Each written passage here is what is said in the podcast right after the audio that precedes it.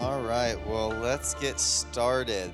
Uh, if you have your Bibles, you can open those to Proverbs 16. That would be great. I want to read a verse out of that chapter together tonight. Uh, will be a quick announcement uh, just to follow up. We are the book release uh, will be uh, two weeks from this Sunday, so the 29th of July. So you can mark that on your calendar. It will be a, a special night for us, at least for me. So I hope for you too. Um, yeah, let's uh, let's pray and then we'll preach. Lord, I thank you that you're here in this room tonight. We don't take that for granted. God, we we have reverence in our hearts that you're here, Jesus. You don't have to be, but you desire to come. And you're a king. And we honor you as a king in this room. God, we prefer you. God, we acknowledge you we humble ourselves before you and say, You can speak to us, and we're going to listen to you.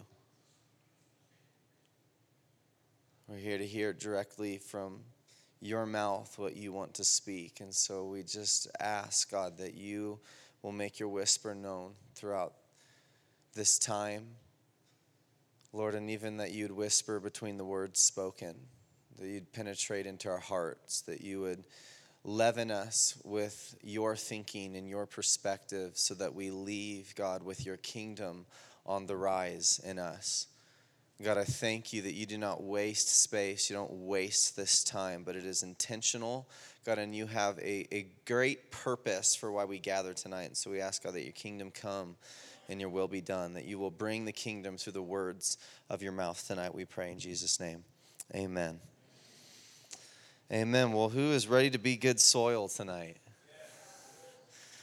What are the rest of you going to be? Anybody going to be the rocky soil? I'd be like, yeah, I guess that's my best option. So uh, I'm going to continue this series to walk amongst the gods, which has been looking at cultural engagement with a postmodern, post Christian America.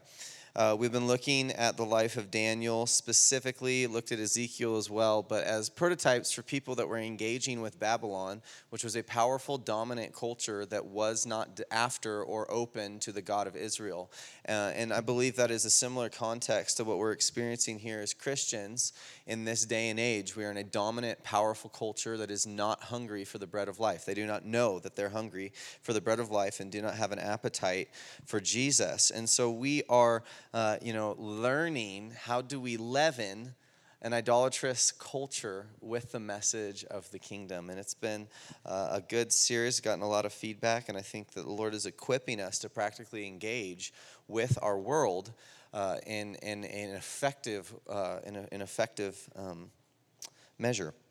So, last week uh, we looked at the discipline of Daniel and talked about how discipline and integrity are keys to influencing culture. And within that, we looked at, uh, you know, basically hard work. We talked to the reality that discipline and hard work uh, is what creates greatness. We know this in the athletic realm, all other realms of life, and we do not drift into greatness, but it is through a very concerted effort of discipline and hard work and doing the little things well day after day after day after day. That is what leads to greatness. And we're not working for identity or for some sort of affirmation. We are doing this because we know who we are.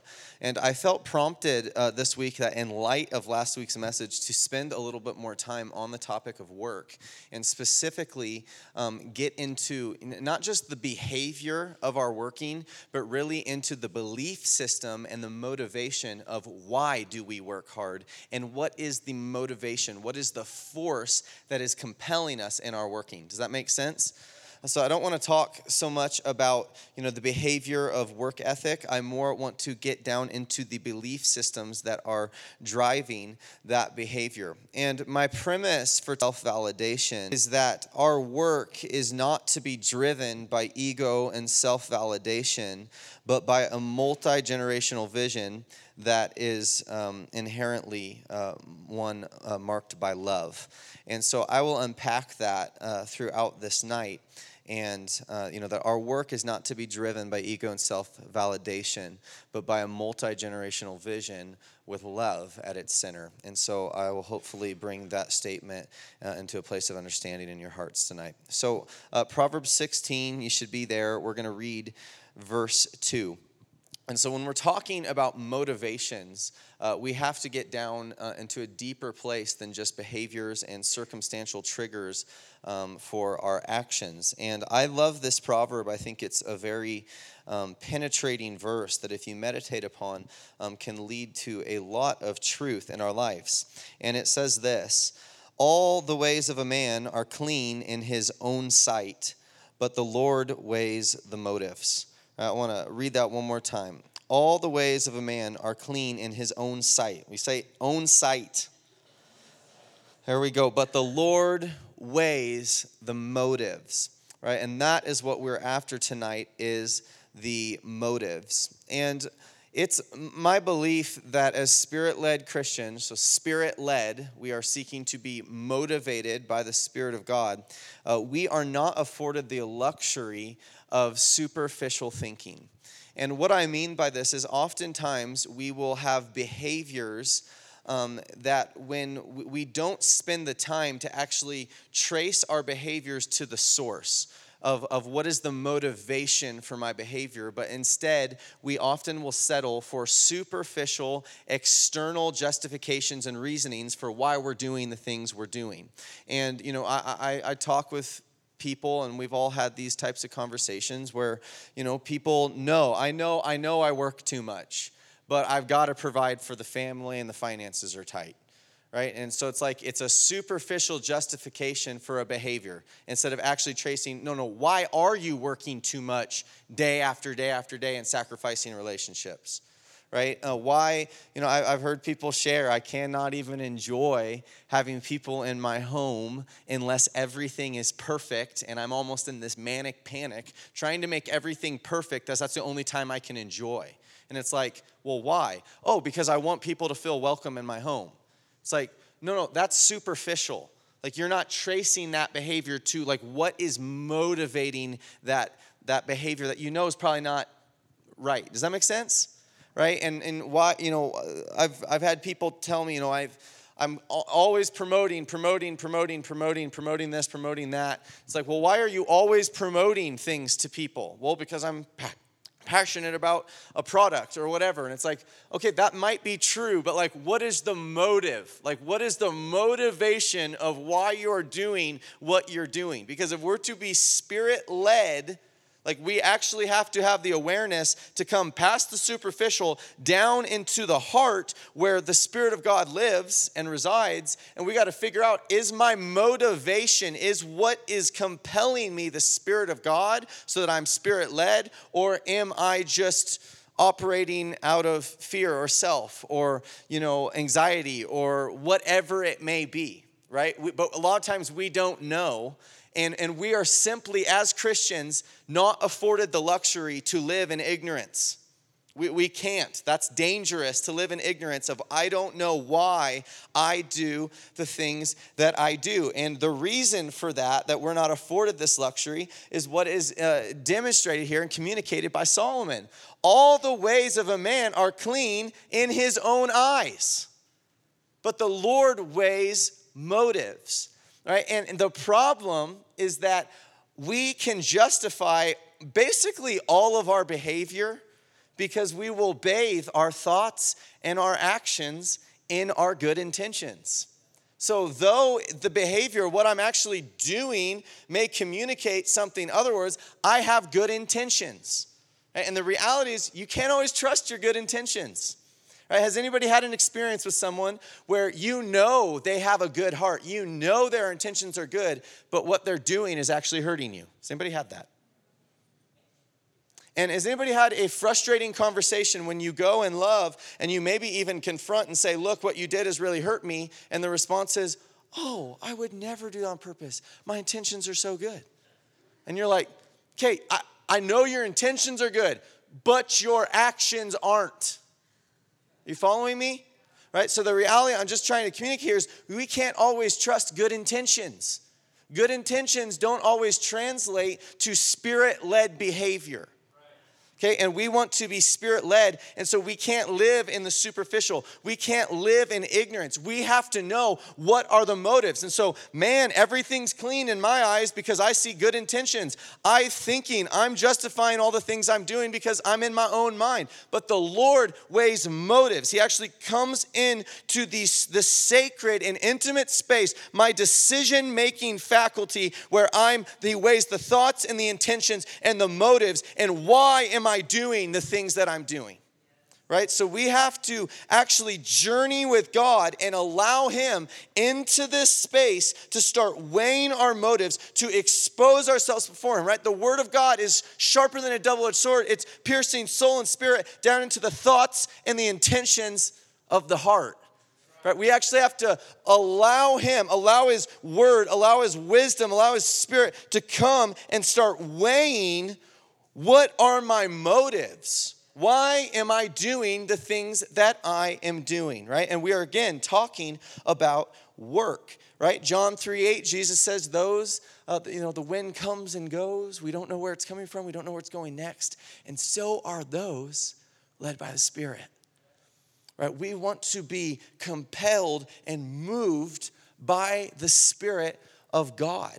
And it is inside out. Where does the Spirit of God reside?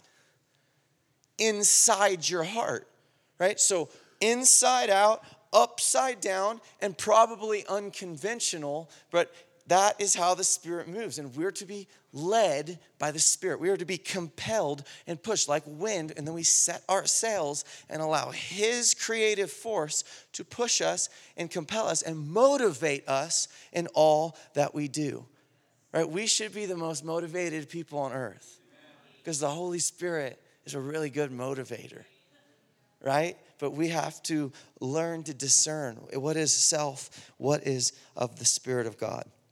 Does this make sense? This is kind of my introduction. Okay, I'm taking that as a yes. We're going to keep going.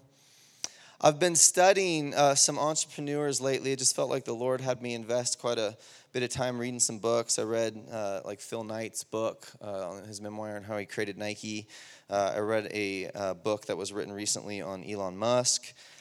And I, have been, uh, they're basically marketplace kings, right? So these are people that are influencing culture in a very powerful way.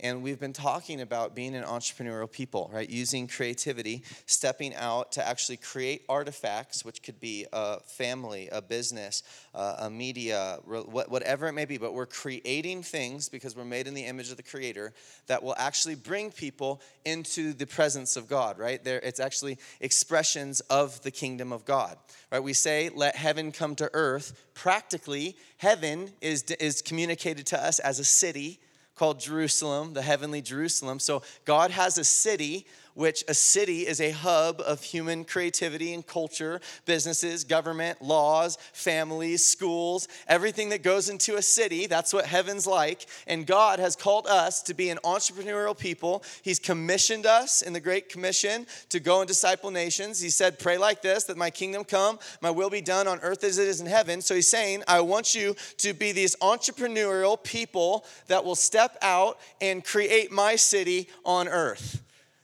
This is awesome right? So I've been studying these entrepreneurs that are they, they, are they are still made in the image of God. They have gifts, and I've been trying to glean inspiration from them. Um, and I just feel the Lord's uh, just had me here, and it's been interesting as I've read. These are these are secular men. These these aren't Christians. They're not living in relationship with God. They have gifts from God because God is kind, uh, and He gives gifts to all of us in the sense of making us in His image, gives us imagination, gives us abilities to decide and create. Um, but they're not in relationship relationship with God. I want to make that clear. Uh, but the inspiration that I've been drawing is it's remarkable how their creative process basically derives down to they receive inspiration in the form of a vision of something that does not exist, but they see it, and then they step out and risk and create it. And they risk a lot of money and resource, and they sow themselves and they work insanely hard and they create these businesses or products or things that are transforming the way that humans live life right and so i've been gleaning inspiration from this Um, I'm also there is an underside um, to what is very from you know a Christian worldview. As you as you look at these things, you see that um, there is often addiction, uh, divorce, a very egocentric um, self um, motivation um, woven into it. And if I could boil it down to a simple statement, it's often that uh, people, and, and this is not, I'm just speaking, I'm not just speaking of these two men of Russians. This is, you know, this is probably a general statement. Is you often um, the the price of your public accolade is private chaos, and there's actually a breach of integrity in many, and this is across the board. I mean, who, who watched the Steve Jobs movie? right? It, it, made you almost angry uh, seeing the, the behind the scenes. So there was no integrity. There was a difference between the public persona and the inner life. And, you know, I, am not trying to point a finger here, and I will say that this is actually uh, uh, uh, in ministry settings as well. Um, and I'm sure we've all seen this in different capacities where there is a difference. There's a breach of integrity between public accolade and success, even in ministry, and the private life. So I'm not trying to point fingers. I'm just saying this is, um, this is my observation right? Is there's still this, um, it, it's not the kingdom. And so I've been gleaning inspiration, uh, and I've also uh, been trying to infuse what I'm learning from this entrepreneurial mindset that they're pioneering and try to say, okay, how do we glean inspiration from what culture is creating? Because it's amazing in so many facets but then also infuse this perspective with the kingdom of God. Does this make sense? So how do I how do I how do I how do I glean? How do I, you know, eat the meat and throw away the bone, but then also infuse this with perspective on how are we to go and influence culture ourselves? Right? Because uh, there's things that we can learn from from men like these, women, other women, all, all kinds of things. And uh, so I want to I want to offer uh, two perspectives on the motivation behind our work. Um, one is going to be a microeconomic perspective that's going to make this really practical for you, like tomorrow. And then I want to zoom out to a macroeconomic perspective and actually look at, like, in the whole piece of what is the, the motivation of my work, you know, through this next you know decades of my life that i'm going to be you know working um, work is an important part of our lives it's probably what you will do most before i see you next sunday is work, right? So when I'm talking about work tonight, I'm simply talking about what do you do, you know, with with your life? Like what are you doing Monday through Friday, sometimes Saturday, right? This is I'm not trying to over spiritualize. This is just simply your work. So on a microeconomic view, uh, work is worship. And I want to talk and speak to work as an act of worship. I had a professor uh, in my undergraduate that uh, she was teaching the class, and it was a class on like Christian spirituality or something like that. And her husband, uh, I believe, is a businessman. I, I, don't remember the exact details, but he used to go and he would retreat with monasteries, and he would spend like a week to two weeks at a time with monks on a monastery. And one of the first times I think he did this, he gets to the monastery, and he was thinking it was going to be more of like a, I think a spiritual retreat where you just kind of praying and reading your Bible and resting or whatever. And uh, on the monasteries, they work a lot and uh, everyone has their jobs. It's kind of like this communal system. And so I, I, forget the exact details, it's irrelevant, but it was something like he got out in the orchards and he had to like pick peaches. And he was kind of like, Why am I picking peaches? I'm here at a spiritual retreat. And she's telling the story, and so he was finally, he's like, Well, all right, I'm here. I'm gonna pick more peaches than any monk on this monastery has ever picked in their life, right? And he's just going to town, picking, picking, picking, picking peaches. He just gets this, you know, heaping pile full of peaches, brings it back all proud, expecting to just be, You're the you're a gift to this community, you know? And in a matter of like a few minutes, the monk, uh, the kind of the head monk that he was reporting to, asked a few questions that led him to this place of recognizing that uh, though he had picked a lot of peaches, uh, there was no worship involved at all in what he'd been doing. And all of a sudden was almost like disturbed because it was like, you don't care? And he said, No, I don't really care how many peaches you picked. It was like, What is the posture of your heart as you're picking these peaches? And he realized the whole day was waste because his motivation was not to worship Jesus, it was self. I'm going to pick as many peaches as I can. Right? And I think so many times in American civilization, in our society, we go to work and we measure a productive day by how many peaches we picked. And I don't think that's the scale that Jesus is thinking and spending much time on It's where is your heart as you're doing the work? Right? Where are the motives of your heart? Why are you picking the peaches?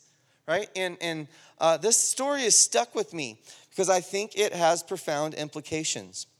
I read another book of another monastic when I was probably 18 or 19 years old by a man named Brother Lawrence called Practice the Presence of God. And uh, he's a German monk, I believe in like the 1600s. And he set it as his life to learn to abide consciously and stay in communion with God throughout every day, every moment of his life. And there are stories, literally, of people coming by mule or horseback from miles and miles away, this is in the 1600s, to come and watch Brother Lawrence do the dishes because as he did the dishes, there was such a strong presence of God, it was as if his face was glowing. And people would come into the manifest presence of Jesus. And it's a little book called The Practice of the Presence of God. I, would recommend it. I've read it multiple times, and it disturbs me every single time because I feel like an infant. um, and, I, and, honestly, just being, I, I, threw it out at one point. I was like, that's hyper spiritual. I was like, that's hyper spiritual. That's for a monk. That's not for me. I live in the real world. And honestly, the longer I'm in ministry, the more I'm becoming convinced that that is not hyper spiritual, that is not some type of ethereal reality, but it is a, a, an invitation into what normal Christianity is supposed to look like. I'm living my life in constant communion with Jesus, and with all my mind, heart, soul, and strength, I'm worshiping Him throughout every minute of my day. I'm staying in this unbroken place of connection with the Lord. Uh, 1 Thessalonians 5:17 it says, "Pray without ceasing. I don't think that's like a, you know, what does that mean without ceasing? I think in the Greek it means pray without ceasing. Don't stop praying, right? Uh, when I was in Africa a number of years ago uh, with Heidi Baker and her ministry, uh, uh, she shared one day, um, in, in light of this pray without ceasing concept, how it's a world of crisis. I mean, if anybody's been in foreign missions, you know there is always problems. Nothing ever goes according to plan. And, uh, you know, they, they would say the phrase there was heaven's invading in hell's backyard. So it was constant crisis, crisis, crisis. And she said, whenever the crisis would happen early in the ministry, um, it was just chaos trying to get those to go away and fix them as fast as possible. So one day she has a vision, and it's of a chicken running with its head cut off. And the Lord said, That's you every time there's a crisis. And he said, basically, she realized, I'm not praying at all. Like, I'm not even in connection or worshiping God in the midst of the crisis. I'm like a chicken with my head cut off. She shared her story, and I just remember this struck me. Uh, at the end, she said, I'm to the point where I never stop praying, even when I'm texting people. She's like, I'm just praying in my spirit, even as I'm sending text. She's like, I don't ever stop. I was like, oh my gosh. I'm good to get like 40 minutes, you know. I start sending emails and I'm gone. Um, I think often it's the crisis of life because if we're, you know, let's let's contextualize this here. Uh, we are constantly faced with crisis, the urgent. You need to send this email by 9:30. You need to get that in. This is coming. This deadline on Wednesday afternoon. This, that, that. The kid left his backpack. You got to get to this. The lunch, whatever it is. The car broke. Like there are constant, urgent deadlines, crises that we are facing in the reality of the workplace, right? Am I in the right room? Right, there's always something. There's always a text waiting. There's always an email coming. There's always something that you might have forgotten. Like there's always something that's coming. And the reality is we work sometimes like chicken with chickens with our heads cut off, and we miss the, the, the ability to worship Jesus because of that right? And this is just speaking from myself. When there are crises, I've had about three this week, three crises. My initial response, I've still not gotten to the point where my initial response is to worship. My initial response is how do I shut this down and, and get the fire hydrant turned off as fast as possible? And for me, I know why. I don't like crisis. It pulls me back to crisis in my past, which means I'm afraid. And so my motivation in doing that is fear. And though my behavior may look good on the outside, every action will always be derived back to its source. And so if I'm acting of fear to try to put a crisis down, even though it looks good, it's an act of idolatry. Because if you follow the source, it points right back to me being afraid right? All the ways man, all the ways of a man look clean in his own sight, but the Lord weighs motives, right? What are the motivations for the actions that we're doing? When we learn and cultivate, pray without ceasing, when we take this serious, we're actually beginning to get to a place where I'm in such connection with the Lord that my every action is motivated by the Spirit of God. I'm doing it with Him, and His presence is now releasing into the environments that I'm in. This is real. This is practical. This isn't ethereal. This is right in front of us every single day of our lives, especially as we're in the workplace. So, I would like to propose that a day of worship in the workplace probably looks different than the typical American workday. Wouldn't you agree with that? It probably looks different than what culture's doing. And it might not look different externally, but it is it, it's a different motivation than what most people are doing on the day-to-day grind. And I believe that if we are to enter into a, a dynamic place of worship, we have to start risking with the way we are investing our time, our passion, our energy, and our just our own personal resource. And I just want to like put a practical example of a risk. I've got six emails, I've got someone calling, I've got this crisis, and instead of being a chicken with my head cut off to go and just engage, I say, you know, I'm going to take a risk.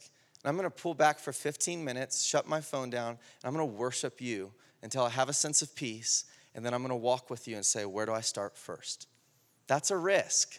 That's different than how we've been told to work, right? Anybody get that in orientation first day of work? Wouldn't that be cool? Those are the type of business plans and, and, and, and uh, organizational cultures I believe the Lord's wanting to create, is ones where we are infusing divine wisdom. And how do you spell faith? R I S K, infusing faith into the daily operations of how we are working within the world God's called us to serve. Right? We're not just going to do the same thing that everybody else does. We got to start thinking differently, and maybe, just maybe, God will show up. Right? It's like Daniel. He's there. He takes a risk. I'm not going to eat this food that everybody else is eating. I'm going to eat this food, even though I shouldn't have calories. I shouldn't look good. It, it, it doesn't. It's counterintuitive. I need a bunch of vegetables that all the people eat meat and the wine. And for some reason, he looks fatter than the rest of them. Little fat golden boy. I'm joking, but the favor of God was on him. Right? I believe that if we will take a risk and say, okay, okay, I'm gonna do something different. I'm gonna actually make myself dependent. I'm actually gonna put myself in a place in the workplace to test out does John 15 really work? Does the vine that abides in the branch really bear more fruit? Right, right? I'm, gonna, I'm gonna put myself out and see what happens. I believe God will show up and somehow you'll be the fat golden boys. I think that's funny. Um, in this context, I felt the Lord wanted me to highlight that uh, you have permission to rest. Rest is not celebrated in a production based society, in an economic world. Uh, but if we cannot or do not have healthy rhythms of rest, it is a sheer indicator that our identity is not being derived completely in God right? We do not, we receive our identity in his presence. We receive who we are. We are nourished and we are affirmed and validated and encouraged and, and anointed and equipped when we are receiving the presence of God. So, if I am so busy that I'm working, working, working, working, and I cannot rest, and I'm not just speaking just, just, just, just, there's a spiritual essence of rest, but like you're refreshed through play you're refreshed through self-care like right rest is essential to a body. That's why we sleep every night. If i am so busy working that i cannot rest I, there's identity i'm finding here in my work which means that my work is an act of idolatry not worship. And i believe that we will know our identity is, and I'm, I'm speaking to myself, just so you know. Um, I've been convicted recently that I, I will justify um, foregoing rest because of the important things I'm doing. And that's because there's a motivation that's not pure. So this is, this is just my process. Um, but when our identity becomes fully grounded in who we are in Jesus, I believe that worship and work is the most natural expression of that identity. We are worshipers of Jesus. So we're, we're journeying to embody, like Heidi, like Brother Lawrence, where it is the natural expression of who I am to be in constant communion with God. Amen? So, risk uh, in creating space to connect with Jesus in the face of all the urgent demands of life. I dare you. Show him that you actually believe he is God above it all. Show him with your action that you actually believe he is the creator of the world that makes the globe keep spinning, not you. I dare you. So that's a microeconomic view. That should be practical. That should be applicable to tomorrow. Um, I want to jump over here to more of a macroeconomic 10,000 foot perspective on work. And I believe that the, the, when we look at, you know, we have this compilation of work. We work throughout our lives, and there should be a, a, um, a point, right? Like a guiding point, a force that's driving us as far as the aim of all of this work. When we put it together, our portfolio should be pointing in one direction. And I believe that the motivation, as far as the lifetime of our work, should be a multi generational vision right? And I say a multi generational vision because uh, this will actually safeguard us from sacrificing people on the road to success. Right, so I, I, I want to unpack that. Abraham, uh, if we contextualize him in modern day, he was not a pastor. He was an entrepreneur and a businessman, and uh, by all accounts of the Bible, a very successful one and uh, he left and went to Israel and uh, became even more prosperous, as, to the point that Lot had to leave because there's too many herds. Uh, so he is an entrepreneur businessman with a multi generational promise right, that you're going to be a father of nations. I'm going to bless through your son. And I would like you to just ponder for a moment that without Isaac, all of Abraham's business success uh, would have basically meant nothing. We wouldn't really know who he is at all. be like, great, you had a lot of cows. That's funny. Right, without Isaac, Abraham's just a dude with a bunch of cows and a lot of money. That's kind of, you know, I would say that it's the same for us. Without Isaac, all of our success really means relatively little in the grand meta narrative of the human story of God, right, you know, God's masterpiece through us. Right? It doesn't mean very much without Isaac. It's just a blip on the radar that comes and goes just as quickly as it came.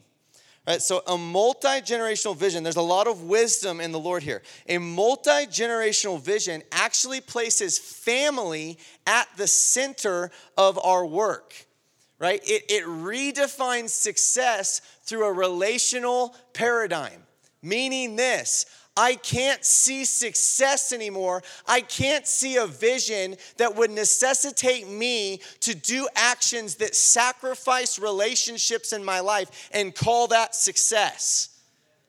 Right? Because without Isaac, my life doesn't mean very much. Right? So, how many people just raise your hands if you know the first and last name of your grandparents? Keep them raised if you know the first and last names of your great grandparents. Keep them raised if you know the names of your great great grandparents. Keep them raised if you know the next generation. So we're four generations from being forgotten. Four generations. Let's let that sit. Four generations. The reason that strikes a chord is because eternity is written in our hearts.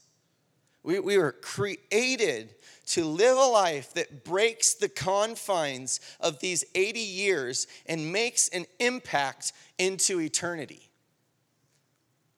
So when you start thinking from eternity's perspective, success, you know, the things that we say are so successful suddenly can seem not so successful.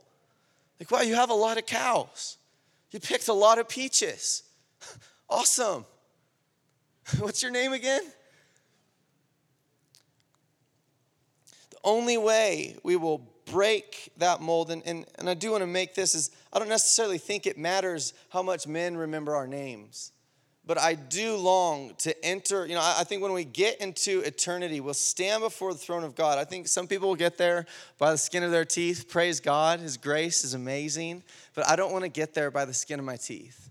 I want to get there and I want to be able to look out and see the legacy that my life created, the ripple effect of righteousness that God did through a nobody named Jordan Werner.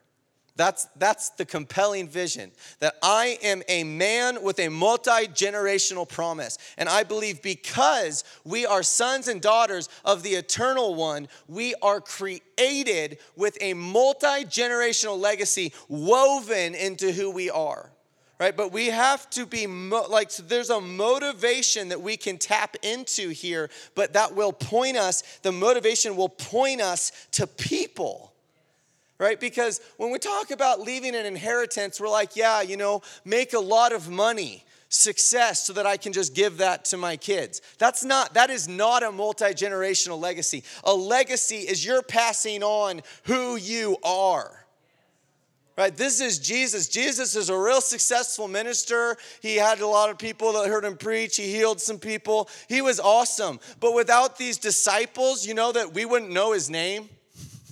That's crazy because Jesus had a multi generational mandate on his life. He spent so much time and he actually passed on who he was to other people. He actually multiplied himself, which means you have to slow down and you have to listen and you have to love and you have to invest and you can't hide who you are because you pass on exactly what's inside you and the generation below you. What walks in you will run in the people in the generation below you. So if you have a porn addiction that walks in you, it will run in the next generation. If you are a person of righteousness and holiness and you spent your life seeking God, it will run in the generation after you because we are created to be these conduits of a multi generational narrative that God has been singing across generations. And if we can tap into the motivation of love, right? That's the motivation we're trying to get to. That should be the motivation of our work. I'm going to work. I'm going to be disciplined because I am so motivated by the love of God that I can lay my life down for other people to create a ripple of righteousness, a, a, a wake of redemption and healing in a world that's full of suffering. We can break the confines and we can live a life that echoes beyond these 80 years. He's the God of Abraham, Isaac, and Jacob. He identifies himself by their names. He's the son of David. He identifies himself by David, right? We're reading a book of people that did this very thing because of the way they loved. That was the culmination of their work. I believe that there are multi generational legacies, family lineages that, that, that God wants to write in, in the business, in the marketplace, in government, in education, in the church, right? That, that, that the work we have to do in these different spheres of culture, like, yes, we have things to do, but we're living for a generation to come. We're living, right, for, for a generation that eh, perhaps is even unborn, some of them at this point. That's amazing. Right? The implications of our life are profound and they're powerful. And that is a powerful motivation when we tap into that. It's legacy. So, the day to day, I'm learning to worship Jesus, right? I'm paying the price of how do I? I'm risking, I'm experimenting even. I'm, I'm testing the waters with the Lord, not in a moral sense, but in my faith, right? Trying to learn how do I pray without ceasing? How do I worship you, right? This is the day to day, but the, the, the, the, the, meta narrative of my life, right? The, the story of my life is I am working, I am walking on a journey of a multi generational mandate that's on my life. Right? And I'm looking for the Isaacs Right? You know, you know, it doesn't matter if you're, spiritual, it can be spiritual children. It can be natural children. It can be, you know, people that are employed. It, it's just, it's who God has put in front of you that you're to give of yourself to. It's kind of awesome. So I just want to pray. Lord, I thank you, God. I thank you that this is within our reach. God, that what you're speaking on tonight, God, is not far out. It's not for the super spiritual, it's not for the special ones. God, it's for all of us. Thank you that this looks like something tomorrow.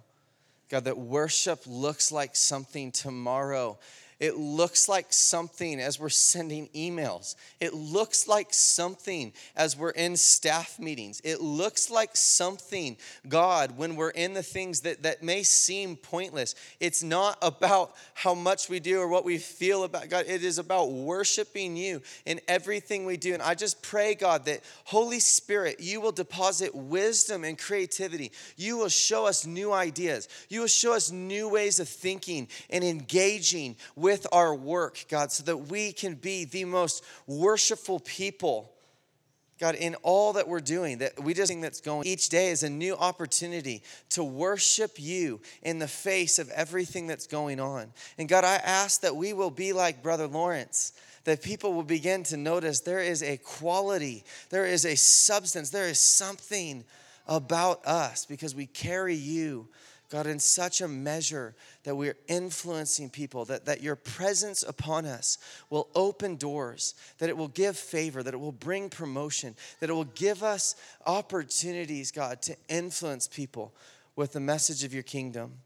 And Lord, I thank you for the multi generational legacies that are represented in this room. I thank you, God, that you are stirring some out of a out of a stupor, God. You are redefining success, God. You are re you're, you're shifting and recalibrating our perspective so that we can see our life. We can see God it, with, with your eyes, Lord, and, and begin to just sow in and recognize the Isaacs and recognize those that you have brought into our lives that we are to lay ourselves down and, and, and, and bestow who we are upon. God, it's not, it's not even a large number for everyone. You had 12, Lord. I pray that you'll begin to show us those. God, if it's employees, if it's friends, if it's children, if it's uh, people we mentor, whatever it is, Lord, that we will begin to live with, with, with the next generation in mind. And we will not make decisions, God, that are selfish. We will not make decisions that are just for our own gratification,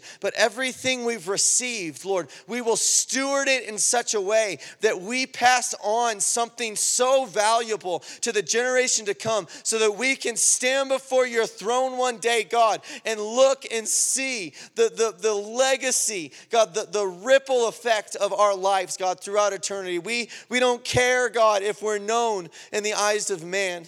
God, but we do care that we are known, God, that we're honored in your eyes, God, that we are celebrated, God, and, and, and rewarded on that day when the culmination of our work is revealed, when the culmination of our worship is, is manifested before your very throne, God. Let that be a glorious day for this house, I pray, in Jesus' mighty name. Amen. Amen. God's doing a good thing. He's, he's shifting, He's recalibrating us, he's, he's positioning us to be Daniels, to be marked by favor. It's exciting times. It's exciting times to be the church. Do not let people tell you that it is a bad time to be a Christian in America. This is the day we were made for.